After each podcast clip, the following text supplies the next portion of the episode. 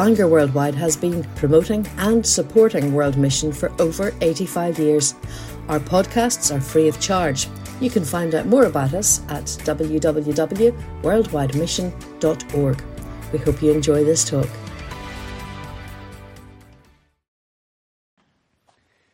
I invite you to turn with me to the Gospel of Matthew and to chapter 11. And making my way up these stairs is a reminder that, as someone has said, as the, as the sea draws the sailor, so the pulpit draws the preacher, is no small thing to walk up these stairs. And uh, I come with the blessing of my own congregation. Uh, many of them will be uh, praying in this hour, although it's earlier in the morning because they've promised to. And it is a very happy thing for me to be invited to come here and for this. I haven't deliberately stayed away, uh, but I'm glad that I'm here. Take that monkey off my back after all the, the cajoling. And uh, I think my first visit to Bangor was as an eight year old boy, and it's always um, a great delight to be able to come in here and uh, uh to be with you for these few days. I want to read from uh, Matthew and from chapter 12 and just from verse 15. Matthew 12 and verse 15. Uh, Jesus, aware of this, withdrew from there, and many followed him, and he healed them all, and ordered them not to make him known this was to fulfill what was spoken by the prophet Isaiah Behold, my servant whom I have chosen, my beloved with whom my soul is well pleased. I will put my spirit upon him, and he will proclaim justice to the Gentiles or to the nations. He will not quarrel or cry aloud, nor will anyone hear his voice in the streets. A bruised reed he will not break and a smoldering wick he will not quench until he brings justice to victory, and in his name the Gentiles will hope. Amen. Or just a brief prayer once again. Uh, Father, what we know not, teach us. What we have not, give us. What we are not, make us. For your Son's sake, we pray. Amen. Well, I want us in these mornings to try and think about what it means to be involved in Christ shaped mission. Christ shaped mission. And uh, to use that phrase, of course, is not to suggest that Christ shaped mission is one kind of mission to be chosen from a number of options, but rather that any mission at all any engagement according to the Bible is to be both in the uh, name of the Lord Jesus and proclaiming his truth in the power of the Lord Jesus. The purpose of God from all of eternity in saving us is to make us like his Son. Uh, Paul tells us in Corinthians that we are being transformed into his image. And John says that one day when we see him, we will be like him. In the course of the mornings, we'll think about that in terms of the message that Jesus proclaimed. What I'd like to do is not work through just one passage, but this morning in Matthew, tomorrow, God willing, in Mark, and then in Luke, and then in John, and finally in the Acts of the Apostles on Monday morning. I want us uh, this morning, though, to think about our manner, or if you like, our vibe, or if you like, our tone. Every so often, somebody may say to us, I don't like your tone. And we know exactly what they mean by that.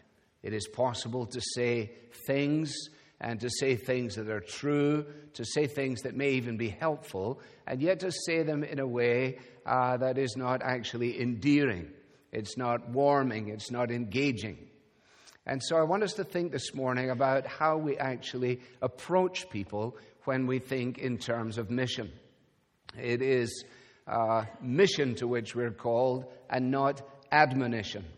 Uh, we're told in various places in the New Testament that there is a place for admonishing, but uh, for example, in 1 Thessalonians, we're supposed to admonish the idle. So if you're an idle person this morning, if you're lazy, if you turned on, if you're turned over in your bed six times this morning, then somebody next to you could nudge you and admonish you just a little bit. But we're not supposed to be going out onto the main street of Bangor in a spirit of admonishment. Our role, our call in the world is not to go out into a needy world and explain to them why everything they're doing is wrong, why everything is unhelpful, and so on. That is not what we've been asked to do. And so, what I want us to do is to think then this morning and to be helped in thinking this morning uh, in the way in which Jesus is introduced to us in this passage in Matthew. If your Bible is open, and I hope it is, uh, you know that at the end of chapter 11, uh, we have that lovely invitation of Jesus Come to me, all you who are weary and heavy laden, and I will give you rest. Take my yoke upon you and learn from me. And then he tells us exactly who he is. I am gentle and lowly in heart, and you will find rest for your souls, for my yoke is easy and my burden is light. It's surely one of the loveliest invitations of all, and it's good to have in mind if you happen to bump into somebody and you're having coffee and they say to you, Well, what's involved in this? You say, Well, have you ever uh, heard the invitation of Jesus to come to him and to learn of him and to trust in him and to find in him and so on? Well, after Jesus has done that, Matthew then quickly tells us that the Pharisees uh, were not exactly on his program. And uh, we read, first of all, this incident concerning Jesus going through the grain fields on the Sabbath. And the, and the Pharisees are distinctly unhappy about this, and they're quite content to leave people hungry. And then he tells us the story of the man with the withered hand. They're also very unhappy about this, and they, in their religious orthodoxy, are glad to see the people left helpless. Now, you have the text before you. I, I think you can see that. So it is against that kind of background, against that dark backdrop, if you like, of both hostility on the part of religion and hypocrisy on their part, and indeed, actually, as we're told here, conspiracy, verse 14, the Pharisees went out and conspired against him how to destroy him. Now, there you have it. I noticed as I was walking around, there's a jeweler's here, uh, somewhere down the street uh, on one of these avenues. And it was said, uh, inspired by you and created by me, I think it was. And I noticed it is black, and I would imagine that if I went in with one of my inspirations, they would immediately bring out black velvet in order that they could show the magnificence of the gold. Well, Matthew gives us this black back velvet here hypocrisy and hostility and then it is against that that we are introduced to Jesus as gentle, modest, and kind. Gentle, modest, and kind. Let me ask you a question. What do you think the face of evangelicalism is, according to the average person in the street in the United Kingdom? And how quickly do you think that people would use those adjectives to describe the engagement of those who are prepared to say, We are committed to evangelizing the whole world. Gentle, modest, kind. Now, what Matthew goes on to point out in this little incident is that in this interlude here, we have the words of Isaiah being fulfilled. If you see the text, verse 15, Jesus, in light of all of that, he withdraws, he heals, and then you will notice he refuses to raise his profile. Isaiah chapter 42 is the background. And again, if you would like to put a finger in there into 41 and 42, then you will be in the right place. What you have here in Matthew 12 is the longest Old Testament quote that Matthew uses in his entire gospel and he's quoting from Isaiah 42. Uh, chapter 41 is a famous chapter for those of us who've memorized our Bibles. Uh, Fear not, for I am with you. Be not dismayed, for I am your God, and so on. But later on in that chapter, Isaiah is pointing out the absolute futility of false gods and empty idols. In fact, as he draws 41 to a close, you will notice he says of them, They are all a delusion, their works are nothing, their metal images are empty wind. And earlier up in the chapter, when the poor and needy seek water and there is none, and their tongue is parched with thirst, I, the Lord, will answer them. Let's just pause there for a moment. Think of that. When the poor and needy seek water and there is none, and their tongue is, par- their tongue is parched with thirst, I will answer them. Now, you think I've just been wandering around for the last 12 hours, but I, I, I have been doing my reconnaissance. And I, and I noticed that I'm going to be able to buy a shirt that was uh, previously 18 pounds and it is reduced to five. You've got to understand that Scottish instincts run very, very deep. But it's not just any shirt, and it's not just because it's five pounds. It's because it is a white t shirt bearing the imprint of the late George Best. And underneath it says, a legend. And I stood and I looked in the shop window. And I said, When the poor and needy seek water, and there is none, and their tongue is parched with thirst. There is only one who can answer them. And that one is Jesus himself. The Jesus who is described to us here by Matthew. And here is essentially the thesis of this morning. What was prophesied by Isaiah is then fulfilled in Jesus and is then in turn to be reproduced in the followers of Jesus. What is prophesied by Isaiah is then fulfilled in Jesus and then by the power of the Holy Spirit is to be reproduced in the followers of Jesus. For those of you who are, sim- are, of a similar vintage to myself, you will find yourself immediately going to old choruses like, Be like Jesus, this my song, in the home and in the throng.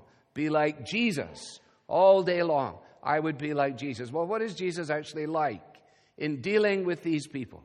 Religious orthodoxy he scorns, the needy he approaches with gentleness, with kindness, and with humility.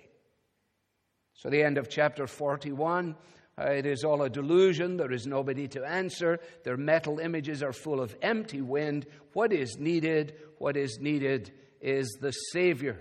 And that is the plight of the world, answered then in the provision of a Savior. That's why chapter 42 begins Behold, behold, behold my servant whom I have chosen. Now, just let's, let's allow this to settle in our minds because we're thinking about mission in the world, aren't we? They're all a delusion. Their words are nothing. Their images are empty wind. What are we supposed to do now? Behold my servant. Here he is. That's what Isaiah was saying. And that is the answer that the whole New Testament pulsates with, that we're introduced to the Lord Jesus, who is the solution to the plight of the world. He is the only solution to the plight of the world. He is the only Savior because He is the only one who is qualified to save. John Stott, uh, years ago, said just as the world is becoming more aware of its need, the church is becoming less assured of its mission. And the major reason for the diminishing Christian mission is the diminishing confidence in the Christian message. Well, I think we can add to that also, and part of the problem is the way in which that message is being communicated, whereby people find themselves saying, especially the younger generation, they don't like mean people. You can do all kinds of horrible things to everybody as long as you're not mean. So when the message of the gospel comes across in our world as strikingly mean, then we realize how easy it is for people just to turn away and go in search of something else.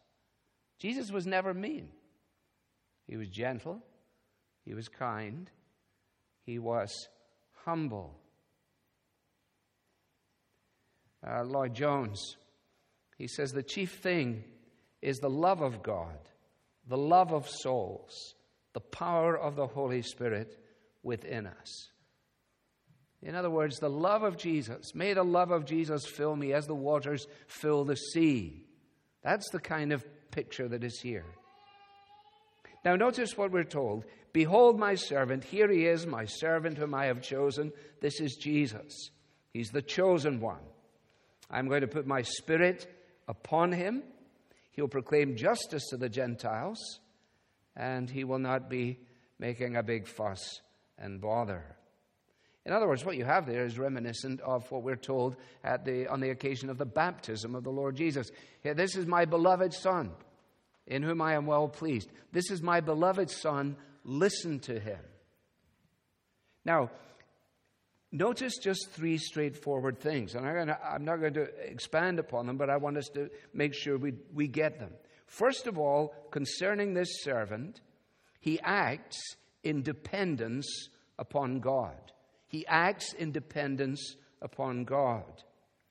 In short order, all of the ministry of the Lord Jesus Christ in fulfilling the purposes of the Father was exercised in the power of the Holy Spirit.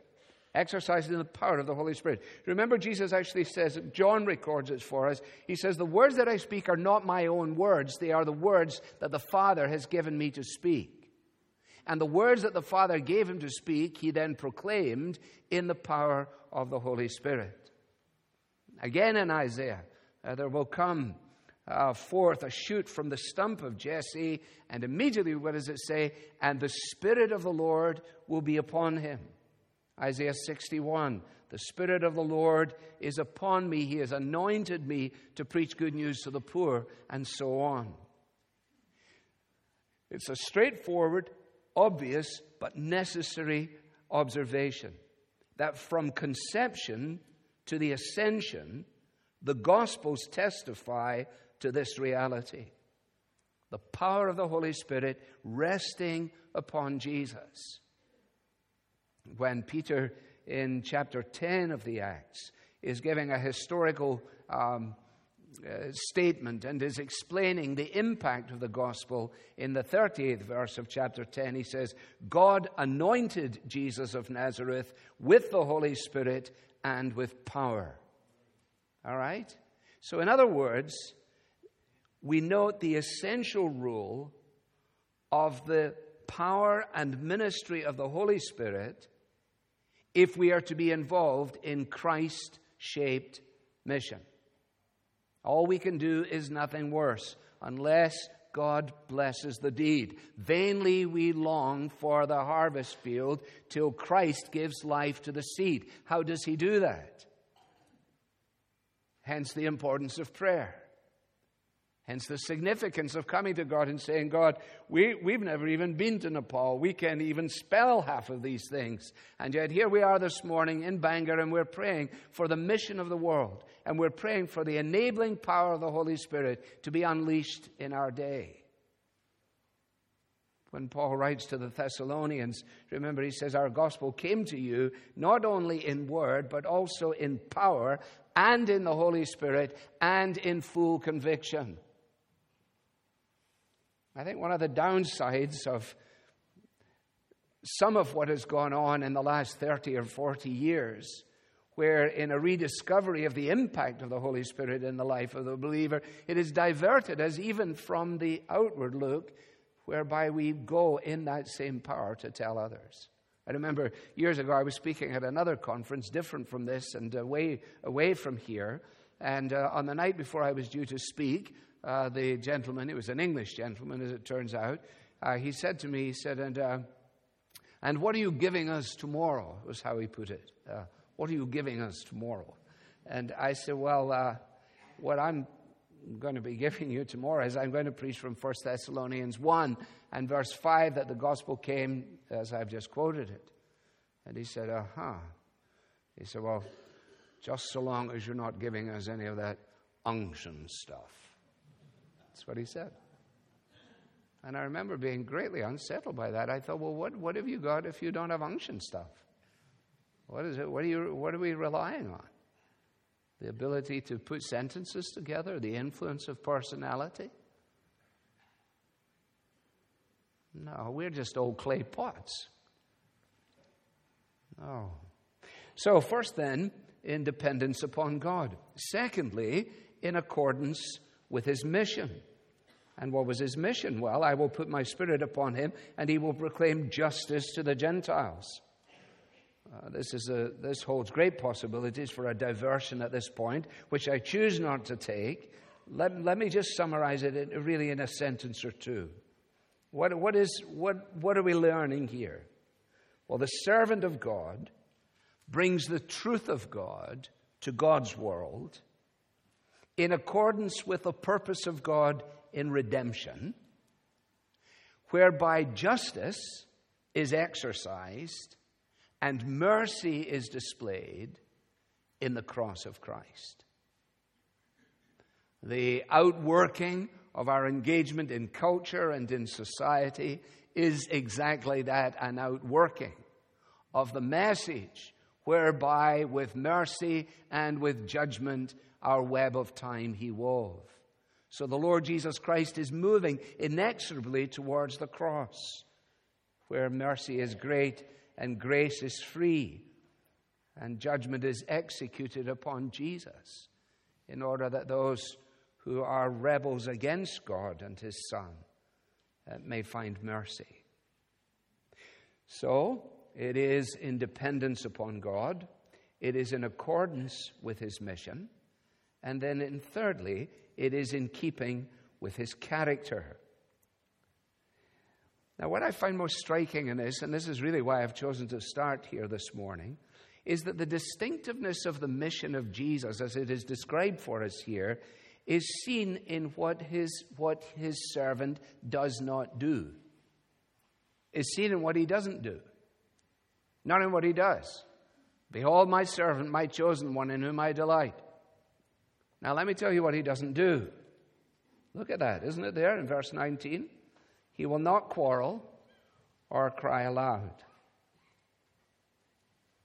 Nor will anyone hear his voice in the streets. Well, let's just stop there for a moment. He will not cry aloud. You know, when you read the Gospels and you think about Jesus, it, it must have been quite, quite difficult to pick him out. People would not have been, he wouldn't have been coming. I, I almost made a very up to date observation, but I was in Dublin yesterday morning. I wasn't there alone. And uh, no one closed the streets for me, let's put it that way. I'll just leave it at that. But when, if Je- when Jesus came into Jerusalem, nobody closed the streets for him. The people would have been forced to say, which one is Jesus? It, it, why isn't he wearing a large hat? Or why isn't he doing something so that everybody could know who he is? It's precious difficult to find him. He's certainly not crying aloud in the street. He's not creating a fuss and a bother. He's not drawing attention to himself. He's not seeking to startle people with bravado. He's not shouting. He's not attempting to dominate the conversation by talking over people. He's not seeking to make his voice heard in the streets. Now, you see, how the, this must have annoyed the Pharisees. they're, they're already annoyed about this whole thing about the, uh, the, the bread, and they're not happy about the withered hand deal. And now, says uh, Matthew records, how unlike uh, some people who like to make a big fuss in the streets. Remember how Jesus says? Uh, you don't want to be like the Pharisees who stand proudly, praying to themselves, taking prominent positions in the town so that people could see who they were and could understand how special they particularly were.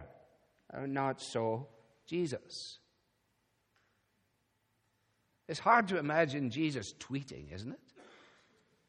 It's hard to, for me to imagine Jesus posting pictures of his various. Uh, I've just put something on Facebook. I've just fed the 5,000. Thought you might like to know. Sending out to all my followers. I want as many likes as I can possibly get. This is an amazing generation that has given the world the selfie. For people walking around with gigantic walking sticks with cameras on the end of them taking pictures of themselves. I know Van Gogh painted portraits and things like that, but I think he would even be surprised by this himself. No. You see, what we're discovering here is that the ministry of Jesus was devoid of quarreling. Quarreling. It was quiet, if you like. It was unthreatening. It was unassuming. It was winsome. It was the kind of ministry whereby he could get engaged with somebody in a way that others never could before the week is out. I will sit with him at the well there and see him uh, talking to a lady who had had five husbands and was living with a guy. And he starts the conversation not by uh, reading the Ten Commandments, but by asking for a drink of water. What a strange beginning. Except, of course, for the thirsty who are parched.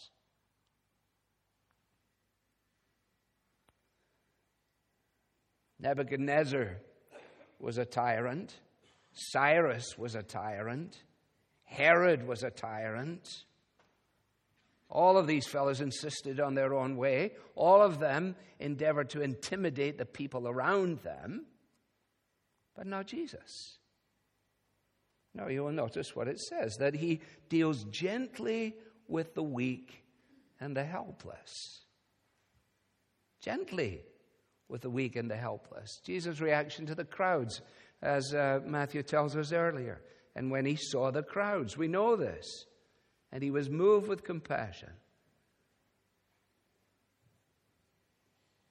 Well, I wonder how we deal with this the people who are harassed and the people who are helpless the people who are like sheep without a shepherd. Every Sunday morning, as I stand in the pulpit to preach, I realize that whatever the persona appears to be of the people in front of me, by and large, I preach to a congregation whose lives are marked by quiet desperation. By quiet desperation. Often well concealed by dint of background and status and finance and so on. But if you probe a little beneath the surface, if you open up your own heart to the truth, you know how essentially helpless and hopeless we are. How helpless and hopeless we sinners had been if He never had loved us till cleansed of our sin. That was what happened. He did not come in the first instance to ask us to clean up so that He might cleanse us. He cleansed us, and we are in the process of being cleaned up. Look at all the lonely people. Where do they all come from? Look at all the lonely people. Where do they all belong? If you go to Costa on the main street, to the right hand side of where you ask for the flat white, you'll find that there is a frame that has about eight or twelve pictures in it. It'd be worth just going there to see that. Look at all these people. Where do they all come from? See, part of the great hypocrisy about getting involved in supporting world mission is that we're not even involved in local mission, half of us. Would it be in the last week, the last month, the last six months, or the last year to we actually engaged a total stranger with the good news of Jesus? How far back do you need to go to the point where you last had occasion to say to somebody, Do you know that God loves you? Do you know what Jesus died for you? Do you know this? No, sorry, I don't have time for that. I got to get to the prayer meeting for Nepal. Oh, really? You got a Nepal right in front of you. So do I. We all do. No, the servant deals gently. And so you have these two pictures, not immediately apparent to us. A bruised reed he will not break. Now, whether the picture here is of a reed that might be used as a musical instrument or a reed that might be used as some form of support, the point is straightforward that these reeds were ten a penny. And once they were bruised, they were pretty well useless. They were plentiful, they were inexpensive, and it was quite natural to discard them and to replace them. In other words, what you have in the metaphor is a, a, a picture of commonplace insignificance. Insignificance. Jesus does not discard the bruised and the broken because there are no hopeless cases. There are no hopeless cases. Not as long as Jesus Christ is Lord of the universe. And last time I checked, he still was. Bruised reeds, smoldering wicks, smoldering wicks he will not quench. In other words, once again, functioning imperfectly, creating a lot of smoke but not enough light. The natural response will just, just snuff it out, discard it, forget it. Who cares? It's the detritus. But no, he won't do this. He's moving inexorably to the day when he brings justice to victory. And it's in his name that the Gentiles will hope. What was routinely discarded, the servant redeems. Now, we don't have to look too hard to think about this in terms of practical application, do we? I mean, take the disciple band themselves. What an interesting group of individuals that Jesus puts together. I mean, I say it with as much respect as I can. But the longer they went in ministry, the dafter they, they seemed to become. Jesus has to say to them on a number of occasions, Have I been so long with you and still you do not understand? Elementary things as well. Can you just see them there as Jesus is moving amongst the crowd? And some of the bright sparks at the front, making sure that everything happens the way they want, have come to the front and said, Could you please get the children out of here? Get the children away from here. Jesus is doing a world mission, he's doing evangelism at the moment. Pardon? Yeah, Jesus would like the children uh, to, come, to come forward. I told you not to say that. I told you that. Why did you say that? Jesus, we tried the evangelism, it was a bust. Do you suggest we call down fire from heaven and torch the place? Jesus said, No, that's not my first plan, just not right at the moment. From now on, says Jesus, you have seen the Father, you know him, and you have seen him. And Philip said, Could you please show us him? Wow. Thomas, unless I put my finger in the, in the marks of the nail prints in your hands, I won't believe. Aren't you one of his disciples? You sound like a, you sound like a, a Galilean. No, I'm not. No, not me. Who's that? Peter? Some people said he was the first pope.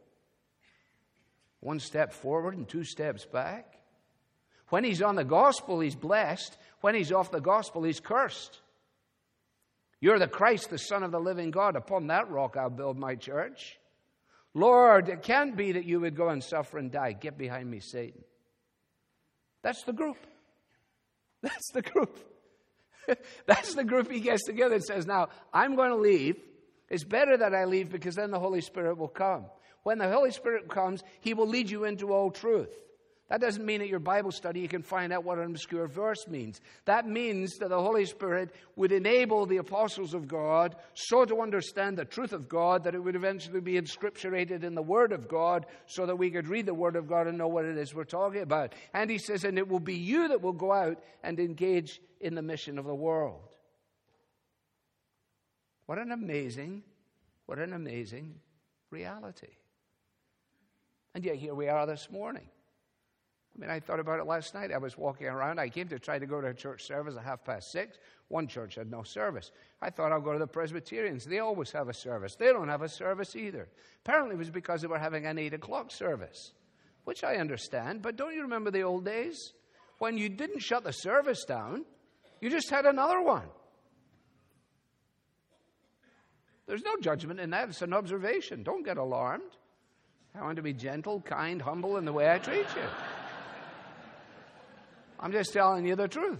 I know there are practicalities involved in it, but that wasn't the point I was making. The point that I was making was there was no service going on, but there was all kinds of hullabaloo going on.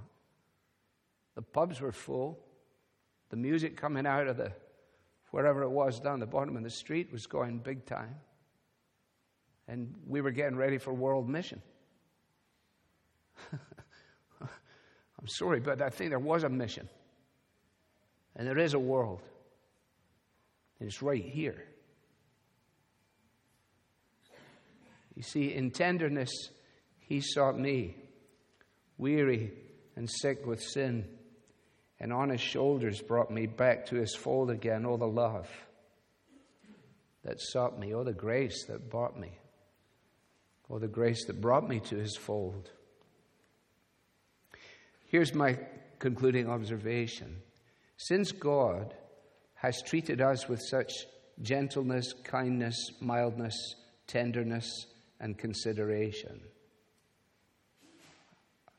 are, are, are we then t- to go to a needy world with anything less than the same approach as Jesus? So, souls of men, why will you scatter like a crowd of frightened sheep? Foolish hearts, why would you wander from a love so full and deep? There's a wideness in God's mercy that is wider than the sea. There is a love in the eternal that is more than victory. Was there ever kinder shepherd, half so gentle, half so sweet, as the Savior who would have us come and gather around his feet? Douglas Macmillan died in his 50s. He was a Scottish Free Church minister. He moved from the Highlands of Scotland to St. Vincent Street Free Church in probably the 70s. And um, actually, he was coming to speak at the Portstewart Convention the year that he died. And uh, he told a story on one occasion when we were together of how, when he moved from the north of Scotland to the, um, the second city of the British Empire, um, he, he uh, two terrific football teams. Um, Rangers and Rangers reserves. And, uh, and, he, and he told of how he was moving his books from, from the moving van to his study, which was on the second floor. And his boy, who was wee at the time, wanted to help his dad. And so uh, Douglas had given him um, a, f- a few magazines, probably Banner of Truth magazines, tied up with string and uh, he, he, said, Here, you can, you can carry these up the stair. So he was going about his business, and his boy was doing what he was doing. And then as he came back into the house, he, he discovered that his boy was halfway up the landing and was crying. And he, uh, he went up and he found that his son was struggling with, like, uh, um, E.J. Young's analytical concordance, which uh, even I have to have my wife carry around for me. And, um, and he said his first instinct was to look at his boy and say, Oh, you stupid boy, uh, why are you taking on that? And then he said, No, no. He says, That's, that's me too. He says, So I reached down and I picked up my boy and I picked up his burden and I carried them all safely to their destination. Uh, surely, surely that's it, isn't it? That Christ reaches down into us. And how does he reach into his world? But through his servants. Behold, here is my servant, whom I have chosen, my beloved, operating in dependence upon God, in keeping with his character and in the fulfillment of his purpose. Just a moment of silence, just silent prayer, and then I think Jonathan will lead us in a closing song. We trust you've enjoyed this podcast. If you'd like to make a donation to support the work of Bangor Worldwide, please visit www.worldwidemission.org/donate.